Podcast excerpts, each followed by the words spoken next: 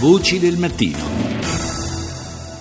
Sono le 6:40 minuti e 57 secondi, ancora buongiorno da Paolo Salerno, seconda parte di Voci del Mattino.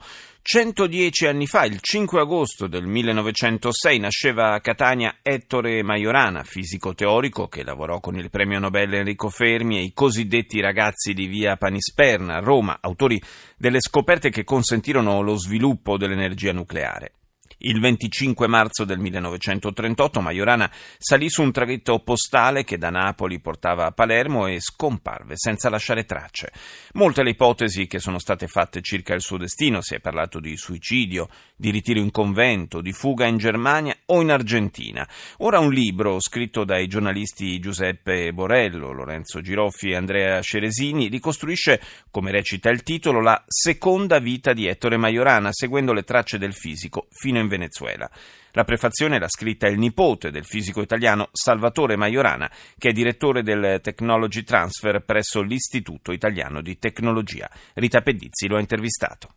Io sono pronipote, Ettore è un mio prozio in quanto mio nonno Salvatore ed Ettore erano primi cugini. Lei condivide il nome di una grande famiglia. Eh sì, è un privilegio, è a volte un onere da portare, ma sì, ho questo piacere. La storia di suo zio la conosce in base ai racconti di famiglia? La storia di Ettore è, mm, è affascinante, affascinante perché per chi vive in una famiglia che, ha, che, è piena di personaggi interessanti, Ettore era uno dei personaggi interessanti della famiglia, non può che appassionarsi, per cui ho cominciato a studiarla, a leggerla e a sentire i racconti degli zii, degli zii più grandi che oggi non ci sono più e che avevano avuto l'occasione di fare con Ettore anche delle vacanze, di conoscere i fratelli, i cugini, tutto quell'ambiente in cui poi Ettore era cresciuto. Sì, me ne sono appassionato e l'ho conosciuta da spettatore privilegiato in qualche modo.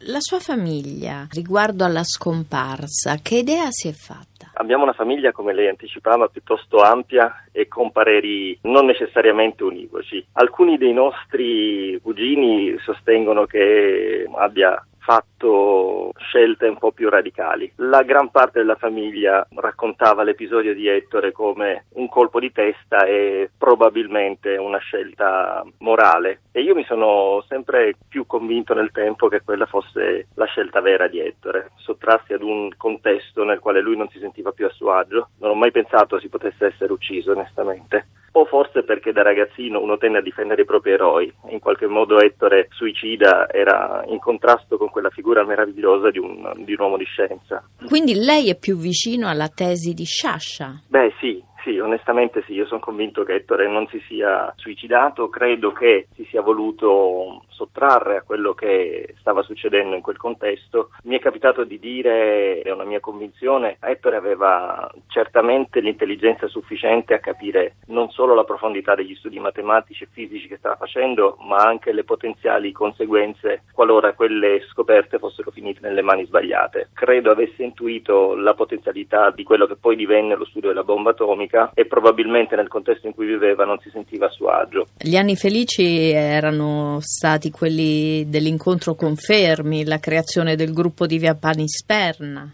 certamente. Beh, immagini un ragazzo che ha una sua dimensione di vita fatta di analisi matematiche, di ragionamenti che non riescono a trovare un interlocutore di livello per tanto tempo. Quando finalmente trova in Fermi e nel gruppo di Via Panisperna un riferimento per le cose che lo appassionano, deve essere stata una bellissima scoperta per lui. Credo che quello fu il modo vero di trovare una relazione umana e una sintonia con le persone che gli stavano intorno. Devono essere stati degli anni perfetti per lui. La pista archiviata dalla Procura di Roma del signor Bini. Esattamente la pista su cui costruiscono il loro libro gli autori. Quando la sentii al telegiornale mi sembrava piuttosto fantasiosa, avevo notizie sommarie eh, che riportavano ad una scoperta di Ettore soltanto dal confronto fotografico di fotografie scattate in tempi molto lontani. Mi sembrava eccessivamente, come dire, ambizioso come risultato. Quando poi ho incontrato gli autori del libro mi hanno raccontato che loro partendo da quello stimolo sono andati poi sul posto e sono riusciti a sentire persone che un pezzo alla volta hanno dato dei tasselli di un puzzle. Beh, il puzzle mi sembra verosimile. Ora che lui avesse scelto di cambiare nome potrebbe far parte di una strategia di una vita defilata e questo è perfettamente coerente con il personaggio di Ettore. Tendo a pensare che sia possibile. Oppure poi anche la sensazione che scoprire che Ettore non si sia ucciso per me non è una grande scoperta, ne ero convinto da tempo. Peccato che la vera scoperta ancora deve venire sarebbe trovare il libro dei suoi appunti e gli studi che lui speriamo abbia continuato a fare nel tempo. Se fosse stato lui questo nome scelto, Bini, in famiglia, vi dice qualcosa? A me no, a me non dice nulla e ritengo che se uno si vuole nascondere cerchi il nome più anonimo e più comune che possa venirgli in mente. Tutto sommato poteva essere Bini, ma non è neanche un nome tipicamente siciliano, forse in qualche modo è un generico nome italiano che andava bene in quel contesto.